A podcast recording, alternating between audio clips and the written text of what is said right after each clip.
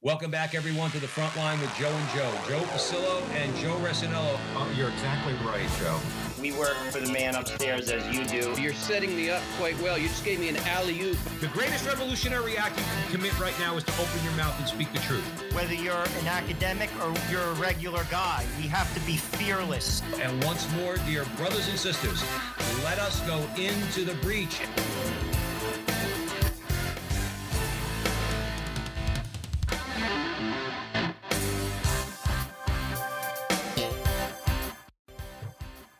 Hello again, everyone, and welcome back to the front line with Joe and Joe. Joe Pasillo, as always, joined by Joe Resinello.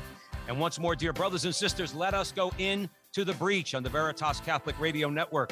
1350 on your AM dial, 103.9 on your FM dial, serving the New York City metropolitan area, spreading the truth of the Catholic faith. Please be hmm. sure to download the Veritas Catholic Radio Network mobile app so that no matter where you are in America or any place in the world, you can hear not only our show, but all the content that's hmm. available at the Veritas Catholic Radio Network. And if you want to give some feedback, veritascatholic.com, veritascatholic.com. That's where you could tell us all what you think of us. Hopefully, it's all good. But either way, be honest. We love the feedback. And finally, if you'd like to support Joe and I, you could find us on social media at the Frontline TV, the Frontline TV on YouTube, and also our website, thefrontlinetv.com, thefrontlinetv.com. So today, um, eh, most of you out there who listen to the Frontline with Joe and Joe know that we have a good relationship uh, with many authors out there, particularly their publishers, and one of those is Ignatius Press. So today, we wanted to talk about a particular book that we think is going to be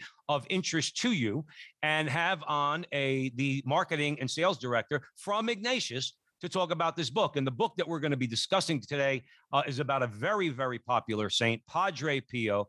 The title of the book is Padre Pio Stories and Memories of My Mentor and Friend. The author of the book is Father Gabriel Amorth, who was the world's leading exorcist up until the time he passed back in 2016. Very quickly on Father Amorth, as I said, he was born in 1925 and he died just a few years ago in 2016. He was a priest of the Congregation of San Paolo, was the chief exorcist at the Vatican, and internationally recognized as the world's foremost exorcist. He wrote two major books An Exorcist Tells His Story and An Exorcist more stories. And we would definitely recommend those because Father Amorth basically has stared down the devil. So I think he's got something to say.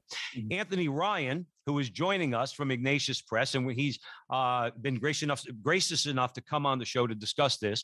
Um, I want to tell you a little bit about him. Anthony Ryan, Ryan joined the ranks of Ignatius Press in its infancy in 1981, just a couple of short years after its founding. Since that time, he has been marketing and sales director, although he is also the self designated dishwasher at times at Ignatius Press offices. Um, when he started, he was told there was only one year of guaranteed work as the um, press was so new and struggling to stay afloat, as many new ventures are. At the time, book sales did not suffice to keep doors open, and they relied on donations as well. So the situation was very tenuous, to say the least.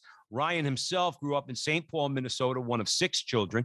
He attended St. Thomas Military Academy and the University of St. Thomas, both of which are in St. Paul, Minnesota. He also played hockey from grade school all the way through college. And after college, he volunteered with the Franciscan Friars of Marytown for a year before moving on to other things. Anthony Ryan, welcome to the front line with Joe and Joe. Hey, gentlemen, thank you. It's an honor to be here. I've heard a lot of great things about uh, your show. So, uh, privileged to be here. And it's uh, really a privilege to talk about the great uh, St. Padre Pio. I mean, the reason they have to listen to me is, of course, Padre Pio is long gone. And as you mentioned, Father Amorth, the, the author, died in uh, 19 or 2016. So uh, neither of them are with us. So I have the great privilege of representing them today. Absolutely. And we thank you very much, Anthony Ryan. With that, I'm going to hand it over to Joe Resinello. Tony, we always start with the prayer because all good things start with the prayer. In the name of the Father, Son, Holy Spirit, amen. Remember, O most gracious Virgin Mary, never was it known that anyone who sought your help or sought your intercession was left unaided. Inspired by this confidence, we fly unto you, a virgin of virgins, our mother. To you we come, before you we stand, sinful and sorrowful. O Mother of the Word incarnate, despise not our petitions, but in your clemency hear and answer us, amen. Saint Padre Pio. Pray for Pray us. for us. Tony, before we get into the book, let's talk a little bit about Ignatius Press. I mean, I know a bit about it. I know Joe Fessio. Uh, he started it, the Jesuit. Uh, he has an engineering background. Um, like, why did he start it? I mean, like, you know, I I, I was educated by Jesuits. I went to Scranton University, and uh, you know, uh, what what was the you know the spark that said, you know, something, this is what I got to do. Because I do know that he mentored under Benedict XVI. He studied, I believe, philosophy in Germany. Um, give us a little background because Yeah, I think a- it's a yeah. great story. Yeah, it is a great story. Thanks for asking. Uh, so Father Joseph Fessio went to Europe as a young Jesuit to get his PhD. Uh, he was sent there by the Jesuits. He was there six years. And during those six years, he studied under three of the greatest theologians of the 20th century and maybe in the history of the church. So he had this great privilege of studying. His, his personal mentor was Henry de Lubac, the great Jesuit theologian. And then de Lubac steered him to a young theologian priest, Joseph Ratzinger, in Regensburg to study directly under him. So he went to study under Ratzinger, who became Pope Benedict XVI, as you say. And then Reg, uh, Ratzinger uh, directed him to do his doctoral thesis on the ecclesiology of the theologian Hans Urs von Balthasar, a Swiss theologian, which Father Fessio did. So he was able to study you know, under those three great men and get familiar with them personally, but also their writings. And he realized when he came back after finishing his doctorate six years later that their works were not very much available in English. So, and he understood how important they were. So, he, his goal was to start a publishing house to make especially their works available in English. And a fourth person, a, a woman named Adrienne von Speyr. Adrienne von Speyr was a, a convert to Catholicism. She was a Swiss medical doctor. Uh, she uh, was a spirit under the spiritual direction of Hans Urs von Balthasar. She met him and and uh, and he brought her into the church and became her confessor. And it turned out that she was a mystic, and Balthasar uh, witnessed a lot of her mystical um, experiences, and also uh, was kind of uh, took her dissertations and helped her kind of write all the things that she experienced. So um, he told Father Fessio she was dead by the time he went to study in Europe, Father Fessio, but uh, she had a lot of writings by then. And Balthasar told Father Fessio, you know, your idea of going back to America to start a publishing house is a good one. But if you have to choose between her writings and mine, choose her. They're more important than mine. So that's how important Balthasar felt her writings were and her her kind of gift to the church. So that was his goal when he came back to make the writings of those four writers available. And that's what he did. He did it on his own. He didn't do it with the Jesuits. He just raised money on his own and kind of did it on the side. He was a professor at the University of San Francisco. Started a great books program there called the St. Sisters. He was very busy. But you know, this is what great Jesuits do, right? They know how to do things, get things done. So he raised money, found translators, found people to help him, started making these works available in English. None of them were going to be money makers. I mean, you know, who's going to be reading Joseph Ratzinger back in the 70s, right? Or Hans Urs von Balthasar. He knew that. So he had to raise money uh, to just keep everything going. And so then when I came, when I when I when he hired me in 1981, so that was three years later, you know, he had five or six books in print, but things were growing and he needed someone to help him. And as you said, they guaranteed me a year at the most because everything was about raising money to keep the place going. They weren't making any money. And by the grace of God, here we are 44 years later. Uh, you know, we're publishing everything now from coloring books, I say, to, uh, you know, Joseph Ratzinger and everything in between. Well, that's great. Go You know, ahead, it's Joe. I'm sorry. funny. You talked about great Jesuits because I knew one in India, Father Lawrence Abello. He formed probably half of the missionaries of charity. He wrote what a lot of people don't know. He penned Mother Teresa's speech at the prayer breakfast. He wrote it himself. Um, and arguably, he was the smartest man I've ever met. Mm. And he did not get into the program that Fessio did. He told me he was from Canada. That's why I bring this up because Mm. he is a special person, clearly from an intellectual perspective, because I have Right. never met a smarter man than Abello. Like Yeah. he had a PhD in physics and philosophy. He wrote, he spoke, he spoke seven languages. I mean, Yeah. he had patents and he didn't get into that program. So obviously God chose him to do something very special. Well, I mean, you know, yeah, you know, God has the reason, a purpose for everybody. Father Fessio obviously was called to do this, to come back to America and do the great work he's done, which we needed in this country so badly. But you know, you, a great Jesuit, you can't beat them. I mean, they can also be like they can be like Satan. They sorry, they can either be no, no, no. I get it. I get it. And, and I'm glad you said that. Terrible. You know, they can be either great or terrible. And there's a lot of terrible ones now, but the ones who are true, I think they're the best. I mean, Saint Ignatius of Loyola, you know what he did in founding the Jesuits. They are like the SWAT troops of the church, as we know. That's what they're supposed to be. That's why they're brilliant. They're well educated and they when they are true to their charism they do great work for the church and i'm glad Obviously, you said that because ahead, that is so true like yeah. so many people especially in the conservative quote unquote catholic world don't understand that and I didn't understand that until I met Father Lawrence Sabello in India, who was yeah. like a pro-life t- like titan, lived in India. I've never seen a man embrace poverty and a detachment to material like life like him. I mean, they are yeah. a force, and and that is true. When they're on, you cannot touch them. So, so, anyway, so that's Father Fessio. So the back to Ignatius Press. So he's a great Jesuit. He studied under a great Jesuit, Henry de Lubac, and he wanted to just be a true son of Saint Ignatius of Loyola. That's his goal. And so it, I say, everyone, I tell everyone, look, the only way you can explain how we succeeded because there, we should not have even be around anymore. I mean, you're publishing the works of great theologians in the 70s and 80s is because we had a true son of the church, a true faithful Jesuit son of the church who only wanted to obey the church and live out his Jesuit vocation. And God rewarded him. He blessed him. I mean, you look at the work of Ignatius Press, I can't explain it. I mean, it's unbelievable how successful we've been. And that's the reason we had a great Jesuit as our founder. Go ahead, Joe. You want to say something? No, no, that's all right. Anthony Ryan joining us at the front line with Joe and Joe, and you know we're going way in the breach because we're going to be talking about. Um, is this a recent? When was this book actually written, Anthony? Just so, just so I'm, uh, I'm we're all clear on that. Well, so it, it was written originally in, in Italy before Father uh, Amorth died. So I think it was actually right before he died. So the original edition was in Italian in Italy and I think it came out like the year before he died. So he died in 2016. Might have even come out the year that he died. And then we got the uh, manuscript uh, probably a year or two later, and we looked at it. And it takes a while for us to look at these because it's in Italian. We have to mm-hmm. read thing, of course, and you know we don't just publish things. We, we're very careful about what we publish, especially foreign manuscripts. So that takes a while. Uh, and then we published it last year. So we published the English language edition in the fall of 2021. Okay, so fall very very recent uh, publication from Ignatius Press, and the book for all of you for all of you just joining us at the front line with Joe and Joe is Padre Pio: Stories and Memories of My Mentor and Friend. The author of the book is Father Gabriel Amorth. So now, here, Anthony, let me ask you this. Let's get into the um, the book a little bit. Let's start with the late Father Amorth, uh, well known as I mentioned earlier as an exorcist. He had a two over two decade very close friendship with Padre Pio. Yeah. Um, it's interesting because I wasn't being cheeky earlier. These two men stared down the devil. Okay, right. not an easy task, and they were friends for a, for a good long time. How did that relationship start and develop? Yeah, so uh, they were friends for 26 years. So what happened was was when Father Amorth was a young priest, like many people, he went to San Giovanni Rotondo. He wanted to meet this great Padre Pio, and he went there with a friend uh, who had been there before.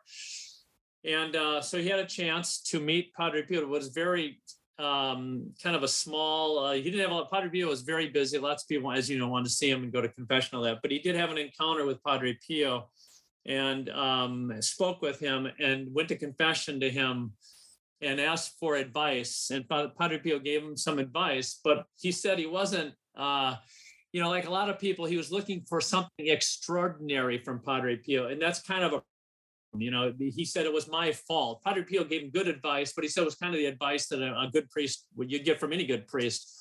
But he said, I realized later I came, I came with the wrong approach. I was looking for some extraordinary whatever.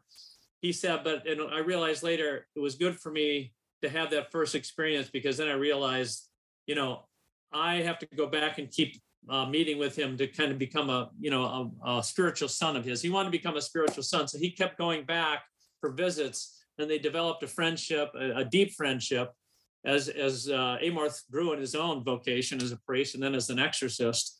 And uh, it, it, you can tell in reading the book that they had a really great relationship, and it was fun. They had a lot of good times talking together, and, and you know stories and, and humor and all that. But so that's kind of it. And so Amorth brings that perspective to the life of Padre Pio that you don't get in other books. That uh, one from a personal friendship, number one, a long personal friendship, and then two, as a spiritual son of Padre Pio, not just a friend. And then number three, you know, he's a famous exorcist, and you have this incredible, famous stigmatic priest. So it's there's a lot of interesting things in this book.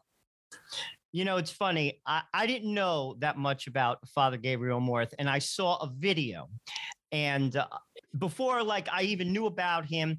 And I'm watching the video, and it was a bunch of Italians in in in an apartment.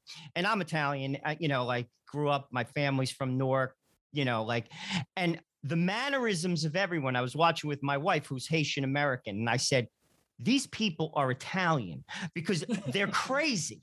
Like I could see, like in the room, I was just like, this could be my cousins. Like they're crazy. And Father Gabriel Amorth, which made me laugh, when he would begin an exorcist, people can't see me on Zoom right now. This is what he would do. He would taunt the devil. He would go like this with his finger on his nose. That's how he would yeah. begin the exorcist.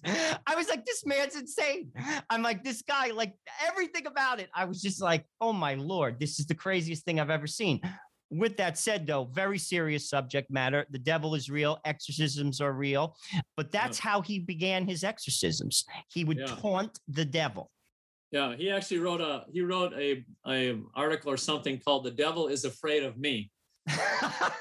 you know, because he was fearless when it came to dealing with the devil, because he knew he had the power, the grace of God as a as a priest and as an exorcist to uh, to deal with the devil. So uh, you know, he he he was fearless in that regard, and and uh, you know he he became the world's most famous exorcist and the Vatican's foremost exorcist, and uh, you know, he uh, actually trained other exorcists. Uh, and one, uh, who we have a blurb from in the back of the book, Father Gary Thomas, exorcist for the Diocese of San Jose out here, was actually a book was written about him uh, called The Rite, and then they made a movie about it starring Anthony Hopkins. I don't know if you're mm-hmm. of that, but so he was a student of uh, Father Gabriel Amorth, Father Thomas. He was sent by the, his uh, bishop to be uh, get trained as an exorcist, and his one of his teachers at least was Father Amorth. So I mean, this is part of what Father Amorth did was he trained other exorcists besides doing countless exorcisms himself. So he he and Padre Pio had this uh, thing in common where they both battled Satan in different ways. Padre Pio a lot of times physically, but both they were they're both their their lives were battling Satan. Yeah, it's a, it's amazing. I was thinking that when when Joe mentioned that uh, that way that you know Father Amorth you know flipped off Satan at this at this exorcism in uh, in Italy. I remember watching it myself. I was saying, man, it's a bunch of crazy Italians there. It's like all the old ladies. Oh, yes. witnessing this. But, but but what struck me, and, and, and I'm going I'm going someplace uh, a bit more serious than that. Um, it seems to me that, and I want you to talk more, Anthony, if you would, about Padre Pio, uh, but also about Father Amorth. It seems like there's a tremendous amount of humility there um, that would enable. See, you can't do that to the devil unless, as you said, you're humble enough to know that I'm not fighting this fight. It's God fighting this fight. Talk about the necessity of humility that both yeah. these men had a tremendous, tremendous amount of. Absolutely. I mean, as we know, if you're going to be a saint, you, you, need the virtue of humility, especially. I mean, that's one of the key virtues. And you know, when you read this book about Padre Pio, you see how humble he was. He, he, for all the gifts that he had, he was extraordinarily humble. And Father Amorth was the same way. I mean, we, you know, this book is not so much about Father Amorth, so we don't learn a lot about him. But, uh, but as you say, there's enough in this book, and then if you read his other books, you find out that he's a very humble man as well. Because as you say, they realize that the wasn't about them; was about the gifts that God gave them, the grace that God gave them, the vocation that God gave them, the strength that God gave them to do their work. You know, and they were both in the trenches fighting Satan. And and, and the, of course, they were. You have to be humble to do that, otherwise, you're not going to last. So it, it's clear throughout this book that one of the great virtues of Padre Pio was his humility. It's beautiful to see it in there because we can talk about this. You know, Padre Pio, when you when you read about him at first, you're just overwhelmed by the guy because all the gifts he had are, are so extraordinary that it's hard for us to relate to him as a human being. And that's the beauty of this book. And again, we talk more about that, but Amorth brings out a lot of the human side of Padre Pio, that he was very human, you know, and uh, a lot of these gifts, he didn't ask for any of them, you know, they just came to him and he was embarrassed by them, frankly. I mean, he even asked our Lord to take away the visible stigmata. He says, I'm too embarrassing. I'll keep the pain. He said, I'll keep the pain, but just take away the visible stigmata because I'm it's so embarrassing. You know, I, I get all this attention. He didn't want the attention. You know, it's the same with uh, the other gifts that he had, but he used them well. And we can talk about those gifts. There's a lot of great stories about bilocation and all that. But humility was at the essence of Padre Pio for sure. Absolutely. Joe Resinello.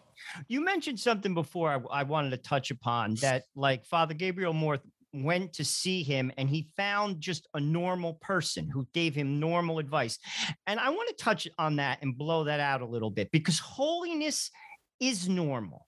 Right. Like I could remember, I uh, for many years before I got married, I was involved as a lay associate with the CFRs, and uh, Father uh, Francis, well, Cardinal Francis Arinze came to visit them, and you know, was famous cardinal at the time. Uh, he's from Nigeria. People talk said that he could potentially been the Pope.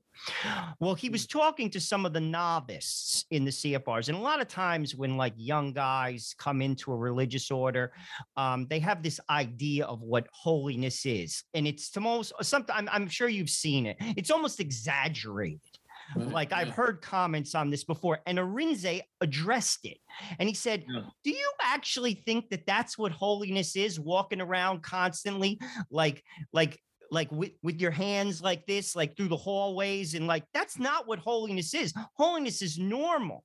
It's right. it's it's actually the most natural thing a human being can be because we're all made to be holy whether you're a priest, whether you're married, whether you're single. Right. Talk yeah. about that because I think that was that's a very important thing that I think people think as what do they say like uh, Mother Angelica, don't miss the opportunity. It's for everybody. Right. Sa- saintliness. Yeah, well, I mean, let's holiness is based on heroic virtue. That's what it is. So, uh, you know, uh, Padre Pio wasn't a saint because he had all these gifts. You know, that's not what made him a saint. That could have made him. That could have made him a great sinner if he was proud. But holiness is great virtue, right? That's that's what makes a saint. So, uh, as you say, you look at the saints, and what the church looks for is heroic virtue. They don't look for gifts. I mean, let's take Saint Therese of Lisieux. She's always the perfect example of what you're talking about, right? You look at the life of Saint Therese on the outside, and she looked as ordinary as could be, right? She did nothing great in the eyes of the world, and even some of her nuns, she was very ordinary. And yet, at she died at 24. So, like people would say, "Wow, that was kind of a life that was uh, didn't become much." And yet, when but then you find out, no, just the opposite. One great pope called her the greatest saint of modern times. That's a staggering statement. The pope that said it was the saint himself, Pius X. So, to your point, ordinary holiness is something that's ordinary that we, we accomplish in our daily lives by living lives of virtue. Well, Padre Pio did that to a heroic degree, but it wasn't because he had these gifts. It's because how he used the gifts that he had. And back to the other point that sometimes you read the lives of saints and they, they seem so unreal, these hagiography works, that we can't even identify with them. They're like Superman out of the out of the out of the mother's womb or something. No, no, they were human beings. A lot of more sinners who had to convert. But the point is, they were ordinary human beings like us who had to grow in virtue, and just like Padre Pio did. And so, yeah, holiness should be something that ordinary people achieve for sure. Absolutely. Anthony Ryan's joining us here at the front line with Joe and Joe. We're way in the breach talking about pod, the, the book is titled Padre Pio Stories and Memories of My Mentor and Friend. The book's author is Father Gabriel Amorth, and Anthony Ryan is the marketing and sales director for Ignatius Press. I want to get back to. Um, I want to get back, if you don't mind, Anthony, to humor for a second, okay? Because I think, um, you know, in the in the book, it shows uh, that both of these men, Father Amorth and um, and Padre Pio. They had this gift that, uh, let's say, we mentioned the flipping off Satan during an exorcist, but they were they used humor in yeah. communicating the message of the gospel to communicate holiness, uh, mimicry, storytelling, things like that. How important is that as a tool that we that we that we should take a lesson from. We can all tend to get a little bit a little bit grim nowadays, yeah. particularly in the midst of this spiritual battle that we're in. We have right. to remember we're a joyful people. Seems yeah. that these two men were very joyful. I'd love for you to talk about that. Yeah, it's a good point. I mean, Saint Teresa of Avila said there are no sad saints, right? There's a saint. Uh, if, uh, any saint is not sad. There's no such thing as a sad saint. And so, uh, the saints are the most complete people, right? They're the most holistic persons. They're the people that are the most well of the most full, fully human. And as as Saint Irenaeus said, the glory of God is man fully alive. Well, what does that mean? It's I think part of it is what you're saying that we have to have joy in our lives, and humor is part of that. And uh, Jesus Christ said, "I came to give you my joy, that your joy may be complete." We don't hear that enough. And Padre Pio and, and Amorth, both in this book, I, that's another kind of unique thing about this book is throughout the book, uh, you'll see little stories, humorous uh, stories, uh, or even jokes that Padre Pio told. I'm not going to repeat them because I want people to read the book, but he, you know, there's, there's jokes that he would tell. And and Amorth said, you know, too often we have these pictures of Padre Pio where he looks always very serious and and so forth. He said, but the real Padre Pio was was not like that. He was actually very gentle, uh, very joyful, uh, very uh, upbeat, very friendly, very compassionate uh, he said that's the real Padre Pio, and he brings that out, I think, well in the book. You know, and I think that's the beauty of this book is we get to know the real human side of Padre Pio. The, the thing that was really appealing to a human being, uh, that he had great love, joy, and compassion, but he also hated sin. You know, he had this great hatred for sin and Satan, and of course, that was a serious part of his life. So you see this great balance in his life of the joy that you're talking about, the humor, him telling stories, mimicry. He was great at mimicry. There's one jo- one episode in there that uh, how he mimicked the prophet, the provincial uh, when he was uh, consoling one of his fellow friars who was being transferred out of San Giovanni Rotondo, who didn't want to go. You know, he was very sad. He loved being there, and the provincials told him he was moving, and he came and was telling the friars uh, at recreation centers. So Padre Pio started mimicking the the provincial, uh, trying to console the guy. It's a pretty funny story. But I mean, the point is, there's a lot of those things in the book that are really fun. That shows you the human side of Padre Pio. And I think you know, I think it's uh, as we were talking about earlier. I think that's it's so important because people are expecting this, you know, like thunder and lightning from heaven when you meet, or, or if you were a person who would have met Padre Pio, and no, no, just a normal guy who's living a holy life. Joe Resinello, we have about two minutes before the break. And I, I just want to talk a little bit about, like, you know, proclamation of the gospel, because obviously that's what this show is about. That's what the business that you're in at Ignatius Press. I mean, we want to basically proclaim the gospel, but we meditate upon that in the Illuminous Mysteries. It's the third mystery on Thursday, the proclamation of the gospel. I've thought about this. Um, because that's what I do. You know, how best do you proclaim the gospel? Humor is an effective way. Think mm. about Jesus. It was through parables. Right. It was the he was the greatest teacher of them all. I mean, right to communicate a message sometimes you have to be sly in a sense if you know maybe that's not the right word but the, the most direct way sometimes doesn't you know catch the catch the gets the person's attention and humor is an effective way. Parables are also effective. Could you talk a little bit about that? Because i mean that's what we do. You know what i'm right. saying? Well, I mean, well yeah. Well look at today's gospel for example. So it's the story of the woman caught in adultery. Now that's not a joyous like humorous story but but the point is, uh, look at how Christ handled that. So they catch her in adultery, which is, you know, think about this poor woman. First, she's caught in the act. Second, they bring her out in the public and humiliate her. Third, they're getting ready to stone her. And so, what does Jesus do? And of course, they're putting him on the spot. The Pharisees, they figure they're going to really catch him here on this. And so, what does he do? He turns the tables on them. He says, uh, let the first among you, let the one among you who is without sin be cast the first stone. He just completely turned the tables on them. And of course, they recognize, you know, we're all sinners. And they walked away. And then he said to the woman, Is there no one to condemn you? And she said, No one. Neither do I condemn you. Go and sin no more. That's such a beautiful story. It shows you the compassion of Christ, but how he took an example, he took a situation and he didn't you know, he did yell and scream at the Pharisees. He just he just let them see their own uh, sinfulness. But but back to your point, I think there are stories in the gospel that are much more uh, put to your point where there's joy, um, you know, there's joy, there's humor, and so forth. Christ had a sense of humor. We probably don't see it enough in the gospels, uh, but it's definitely there. And uh, you know, the fact that he dealt with sinners all the time. You know, what today was one example, but tax collectors, you know, he had Matthew become one of his apostles. Zacchaeus is a tax collector that he went and ate with. I mean, there's all kinds of stories of Christ dealing with sinners. That's who he came for. Mm-hmm. That's us. You know, you- Anthony, let me real quick before we go to a break. Let's leave that there for a second. Where could people Yeah. find out more about Ignatius? All the books available at Ignatius, and particularly this book we're talking about today. Sure. Well, first of all, always encourage people to go to their local Catholic bookstore if, if there's one in the area. We want to keep them going. If you don't have a Catholic bookstore, you can go to our website at simplyignatius.com. Very simple, ignatius.com. Or you can call our 800 number, 800 651 1531. When we put the last letters, the year of Our Lady Guadalupe, 1531. So 800 651 1531 is the 800 website, ignatius.com.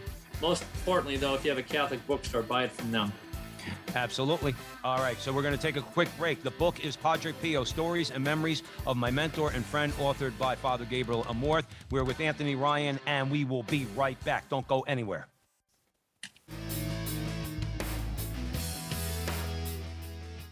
Listen to all five of our original Veritas shows. Every Wednesday at noon, you can catch Let Me Be Frank, where Bishop Frank Caggiano talks about spirituality, church news, and fun stories from his Brooklyn childhood and his life. You can hear the Frontline with Joe and Joe every Tuesday and Thursday at noon. Their guests include the biggest names in the Catholic world, and Joe and Joe talk to them from the perspective of the everyday Catholic. Thursday nights at 8 o'clock, tune in for the only late night talk show on Catholic media anywhere. It's Not That Late with Liv Harrison. And at noon on Friday is Restless. It's four millennials talking about, well, life as millennials in today's crazy world. Yes, it's possible to be young and Catholic. Right after that, at 12:30, you can hear the Focus on Veritas, where we put the focus on good works and the good people doing those works. Those are the five Veritas shows, and there's more on the way. Stay up to date at veritascatholic.com or on the mobile app.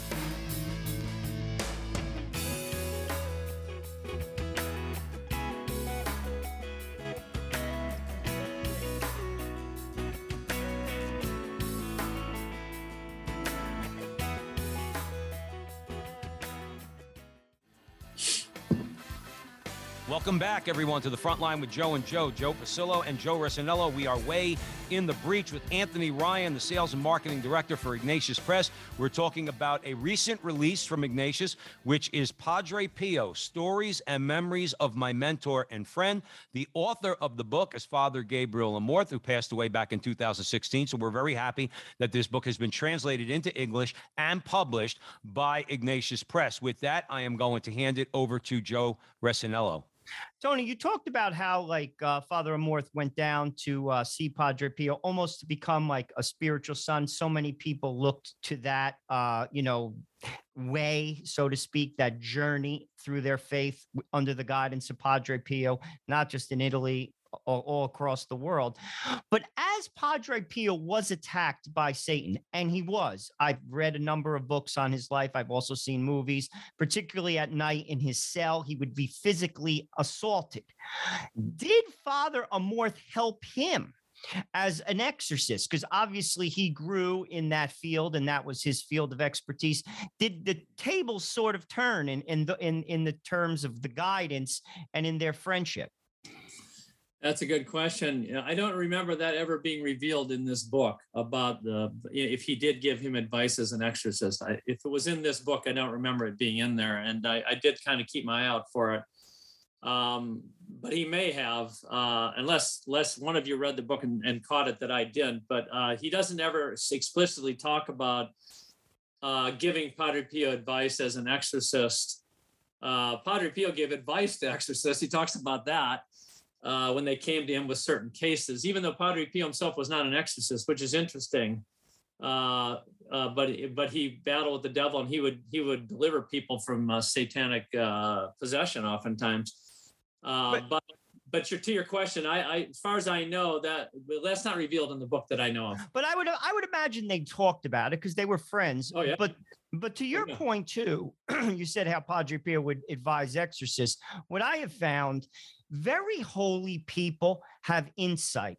Like like you know, I, I I've been blessed to know holy people in my life, and um, they understand human nature like nobody. Like Right. I, you know, like I, I've met all types of people in my life, sinners and saints, rich and poor. Um, I have never met anyone like the missionaries of charity, ever, Right.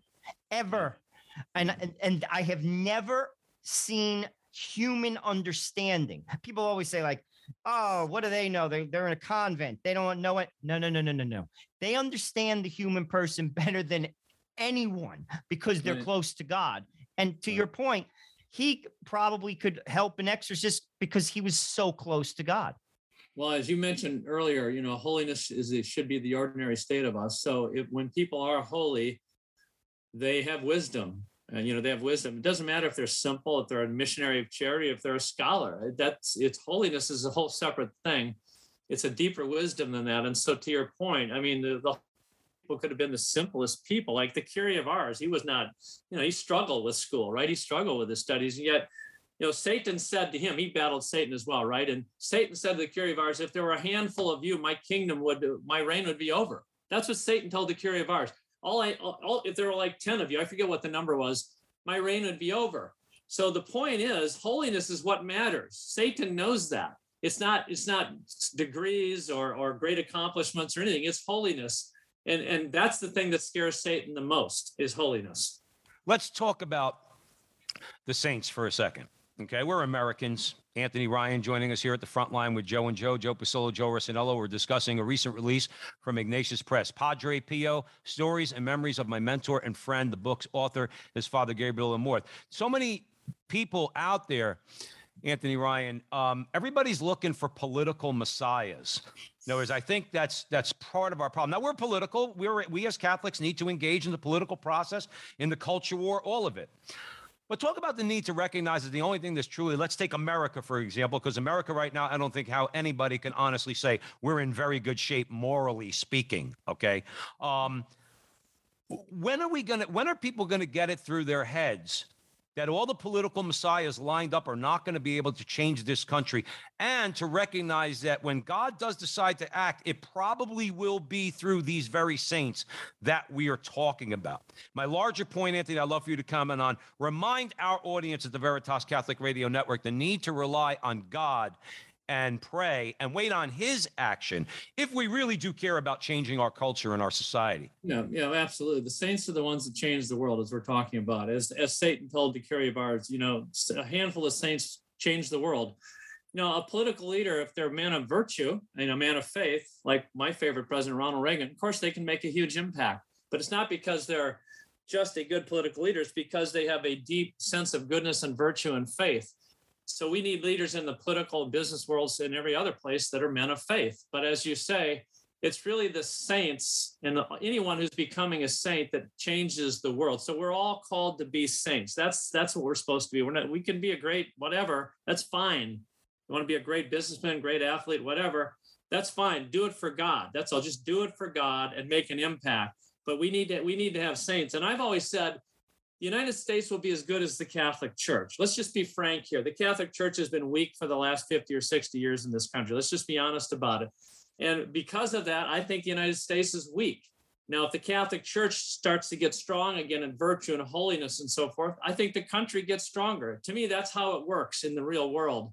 And I don't want to give too much credit to any of us because we're Catholics. No, it's the Church of Christ. And as strong as that is, then the rest of the uh, surroundings will be strong. But because the Church of Christ in this country has not been so strong for 50 or 60 years, the country is, is not been strong. So that's what we need to do, to your point, is to develop saints in the church, and then the country will be stronger.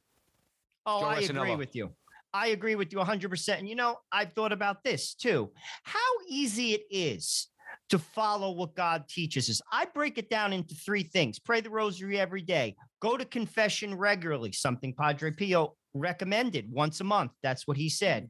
Receive the Eucharist in the state of grace. Do you imagine if every Catholic in America did those three things?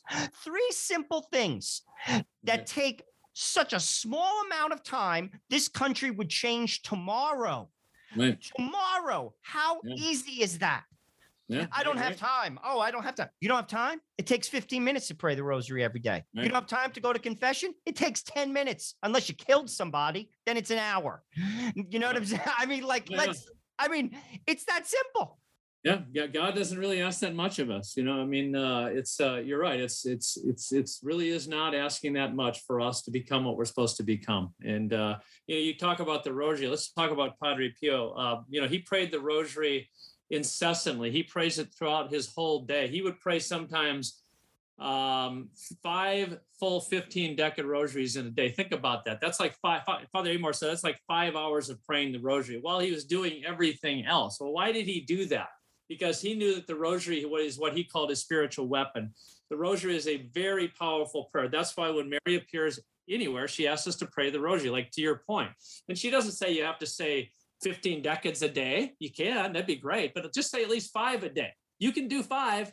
And if we just did that, to your point, and did the sacraments, uh, you know, we would change ourselves and we would change the world. But Padre Pio, you know, five hours of the rosary every day, his spiritual weapon. To me, that is so powerful to follow that example. We have time to at least pray one rosary. oh, I agree. You know what's funny is that Joe Rossinello is mentioning here at the front line with Joe and Joe how, like, in other words, if we did these things as Catholics, okay, things would change tomorrow. I, I couldn't agree with him more. But you know what? We're in the situation here. Anthony Ryan joining us at the front line with Joe and Joe. People say, well, wait, wait, wait, wait for two years from now. Wait till four years from now. It, it's a bad, and I say this not in a judgmental way. We as Catholics need to wake up in this country. If you want things to change tomorrow, right. do these things. Listen to the church. And I think I agree with you um, I think one of I think many people are have left the Catholic Church because they think the church is too authoritarian. I think many people left the Catholic Church because they feel like the church is not convicted enough. Yeah, absolutely. Um, well, yeah, absolutely. a lot of a lot of them became Protestants because they didn't find the church to be uh, strong enough. They didn't find the church to be demanding enough. They didn't find the church to be inspiring enough. They didn't find the church to be communal, communal enough, to have community. And people thirst for that. So they went off and become Protestants. You know, and I can't blame them because it, it's not all their fault. They're, they're right. The local church might have been not very good. And they found the local Protestant church to have many more good things going on. I see that sometimes here in Napa Valley, where there's some Protestant churches that we actually work with that are very uh, fired up. They're very zealous, right? And I, I love these people, and we work together in the pro-life uh, battle.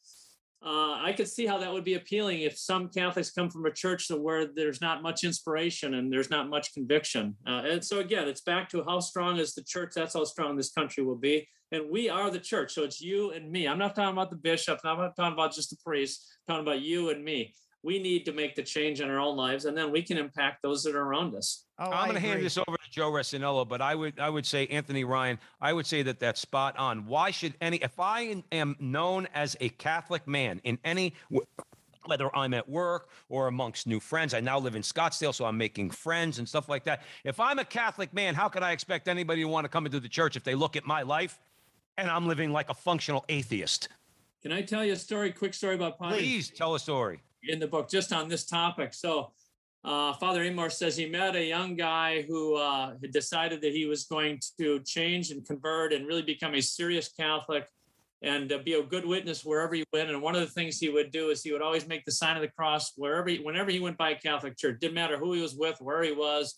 That, and he was a young guy, so to him that was kind of a big deal. He would always make the sign of the cross very clearly when he was going by a church. So one day he's with his buddies, young guys, and they're all you know typical young guys they're walking by a catholic church and the kid has this dilemma oh gee should i make the sign of the cross or not? Well by the time he decides whether he's going to or not they're already past the church and he hears a voice in his ear very loud coward! And it's the voice of padre pio. He had become a spiritual son of padre pio not a real serious one yet but i think his mother made him one or something. So when he went to san giovanni rotondo and he said uh, padre uh, I think I heard you. Was that your voice you heard? He says, Yeah, that was my voice you heard. And next time you're going to get a slap.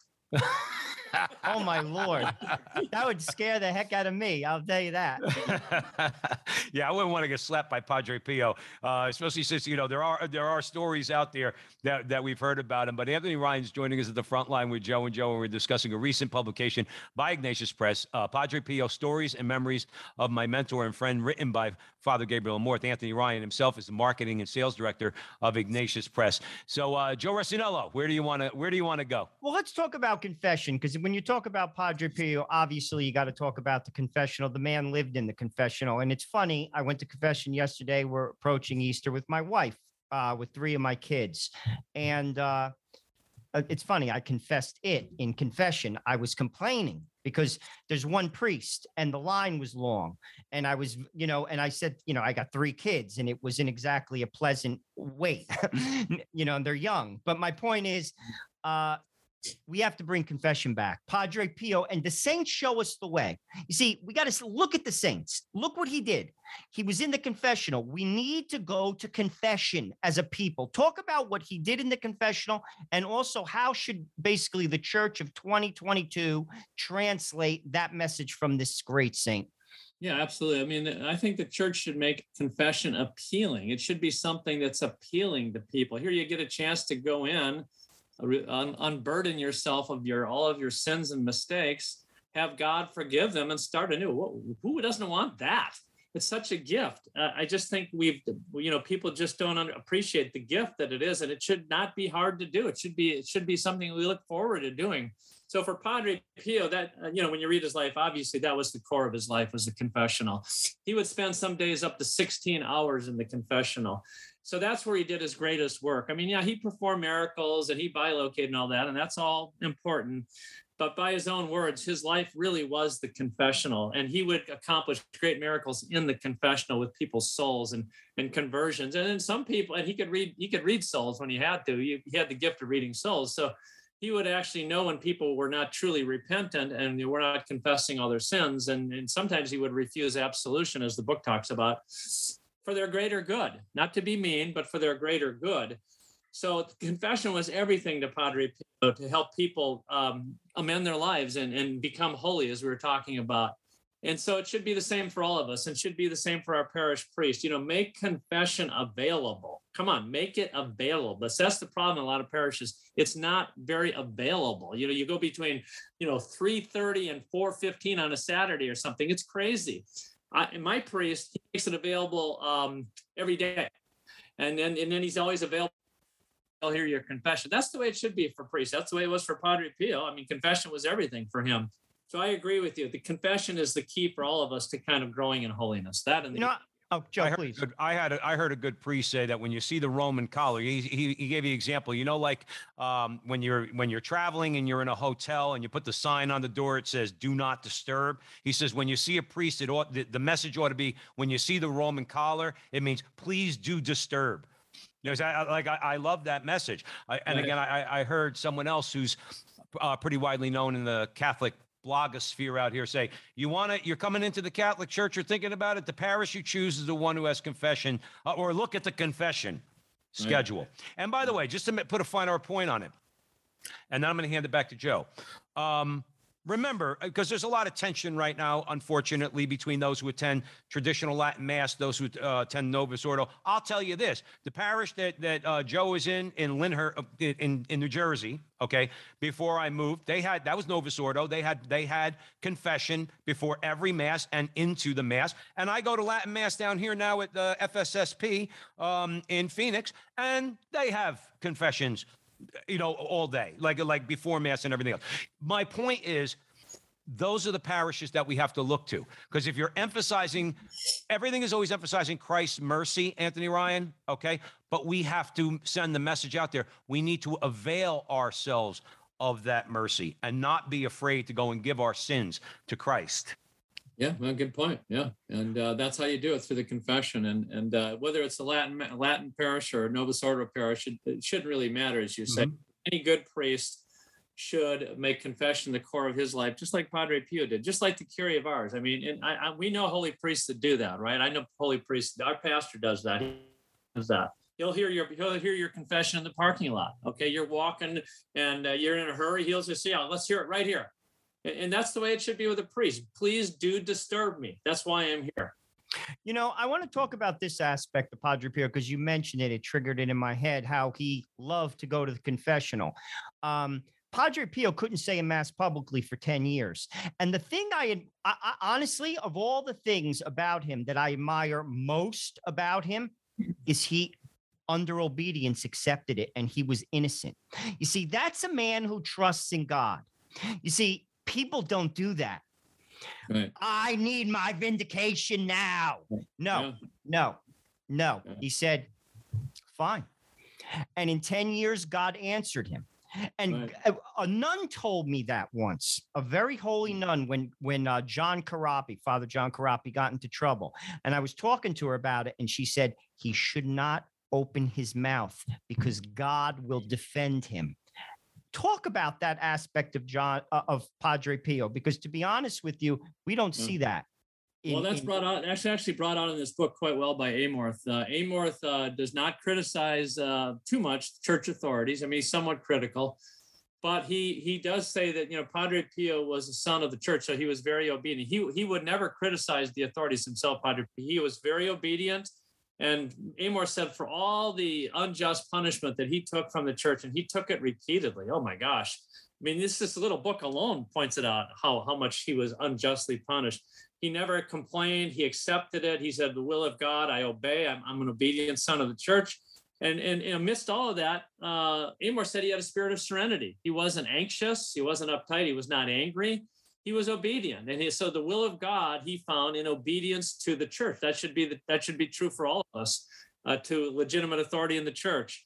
And that's what Padre Pio was. And he took severe um, uh, unjust punishment from the church. But again, always obedient, never saying that he was right, never, never taking down the church. Never. He never did that. That's something that's something to be admired in our current time because I'll, I'll tell you what, Anthony Ryan joining us at the front line with Joe and Joe. There's many people out there that that intellectually um, and, and and and and the things they say theologically also I agree with, but I don't agree with the continual bashing. We could do that if we wanted to do. We could do that all day. Okay, um, there's enough out there to bash. In fact, I would dare say, if you go back through the history of the church, in every period of time, you could you could have a field day on some of the men who have been in the leadership. That's nothing new, and I don't see much charity in that, um, because because rather than just say, okay, let's flesh out these ideas, talk about what we're talking about. We're talking about going to confession, rosary, all of it. Okay, being pers- growing in personal holiness to change things. Well, that includes the church. If you if you want to change things within the church, then you ought to be. Don't complain about it. In other words, ad nauseum. All right, because that's not really going to do much. Uh, it'll you you'll get you'll get score a few points. But we need to we need to raise our consciousness to understand that by living a life of personal holiness, availing ourselves of the sacrament, doing what Padre Pio did, which is pray the rosary every day. Okay, not five hours, but pray the rosary every day. That we will affect that change. But let's I, I, wanted to make that comment, but there's a couple things that we definitely want to get to before the end of the show. Okay. Um, so uh, people don't necessarily, I think you'll agree with this. Nowadays, I mean, there's a lot of nuns, and I don't mean N U N S out there, N O N E S. All right. Mm-hmm. And a lot of them, unfortunately, are Catholic, ex Catholics, okay, Yeah. fallen mm-hmm. away Catholic, Catholics. Mm-hmm. Um, and a lot of people do not believe in the devil and they quite frankly don't believe in sin. Okay. Does this book by Father Amorth flesh that out at all?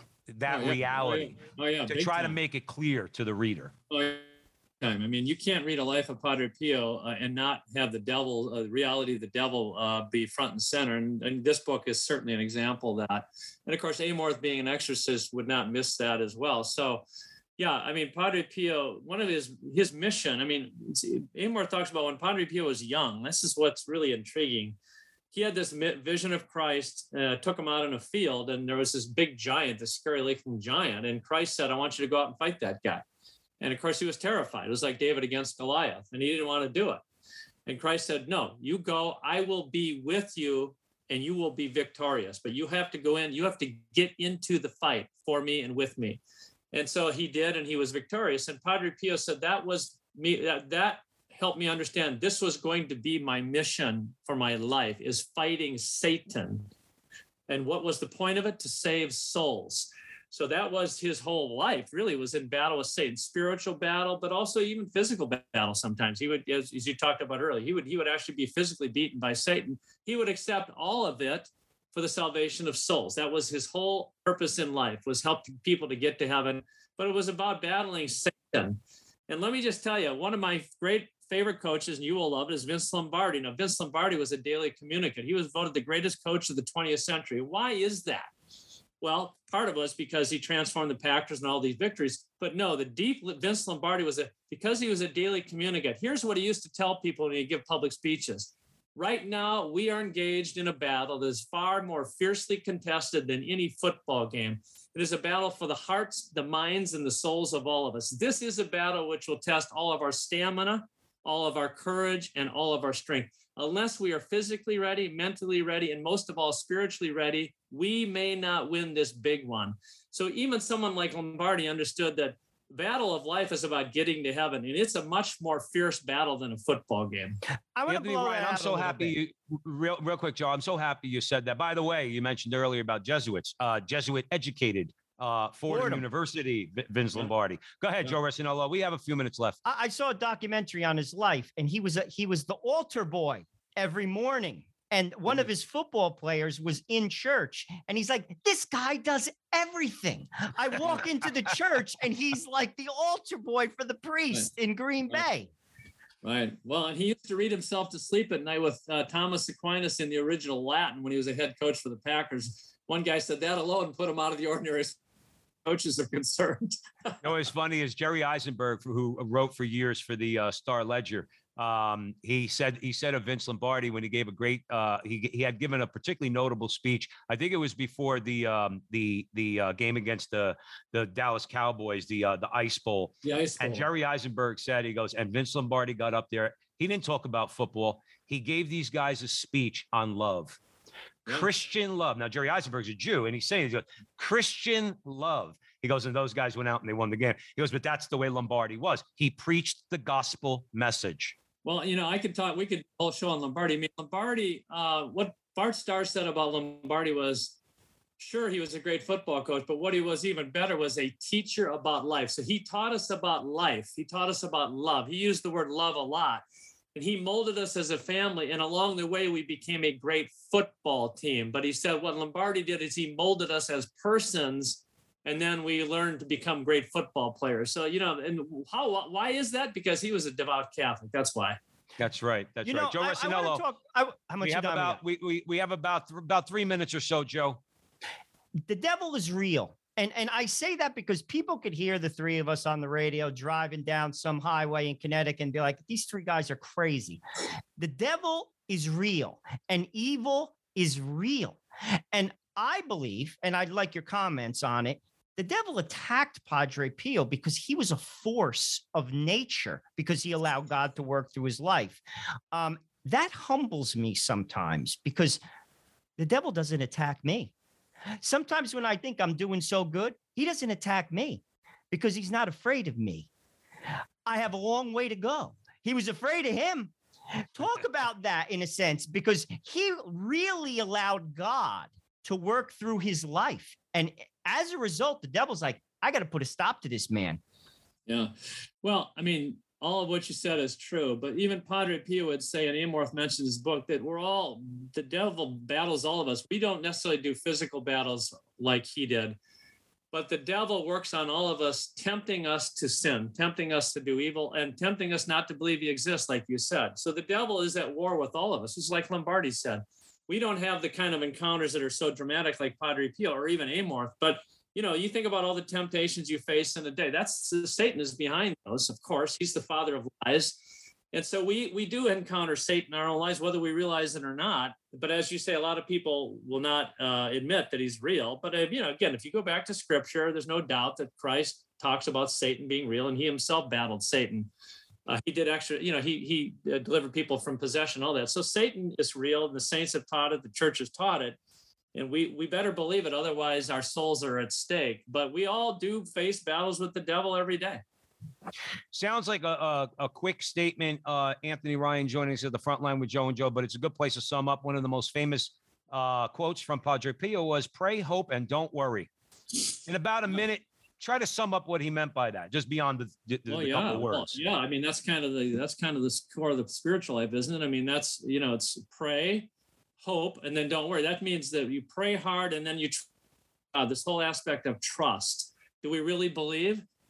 Pray do we really believe that god's going to take care of us? And that's what padre pio is saying. So then don't worry. Show that you trust in god by not worrying. If you trust in god then you're not supposed to worry right? And, and of course i have to correct myself all the time of do i really believe in, in god? Then why am i worrying about this? Why am i anxious And Teresa Lisieux was great in that. I love to go back to her because her her little way was all about trust, right? Love, humility, and trust. Those were the three cores of her little way. Love, humility, and same as Padre Pio. Love, humility. If that we could just work on love, humility, trust, we could become great saints like Teresa of Lisieux. Anthony Ryan, that's a great place to end it. One more time, Anthony Ryan. The title of the book is Padre Pio Stories and Memories of My Mentor and Friend. The author is Father Gabriel Amorth, which uh, this was recently translated from Italian into English and recently released. Anthony Ryan, where could folks fi- uh, find the book and support Ignatius Press? Thank you. Again, local Catholic bookstore. If you have one, ask them to bring it in. If they don't have it, if you don't have one, come to our website, ignatius.com. Very simple. Ignatius, I G N A T I U S com or our 800 number 800 651 1531 those are the best ways to get our books and uh, we appreciate your coming. We have other books and films on padre pio as well. Let me just mention we have a great movie on him by uh, starring sergio castellitto padre pio miracle man. I recommend that film. So great. And then we have a book called padre pio under investigation the secret vatican files which uh a lot about the investigations they did on padre pio which is great. But we got a lot of other stuff, but the one today is really great. Book that we're talking about by Amorth. Anthony Ryan, thank you so much. This conversation has been inspirational and educational. A lot of information out there. So we really appreciate you coming on the show. You're welcome on the front line with Joe and Joe anytime, our friends. Thank you very much. Well, it's a privilege to be here. I'd love to come back sometime. You're welcome, Anthony Ryan. And thank you all out there for joining us on the Veritas Catholic Radio Network. 1350 on your AM dial, 103.9 on your FM dial, spreading the truth of the Catholic faith to the New York City metropolitan area. Please be down be sure to download the Veritas Catholic Radio Network mobile app so that you can have access to all of our station's content. And please support Joe and I wherever you find us on social media, the Frontline TV, the Frontline TV on YouTube, and our website, thefrontlinetv.com, thefrontlinetv.com. And remember, until the next time that our conversation is your conversation and that conversation is going on everywhere, we'll talk to you soon.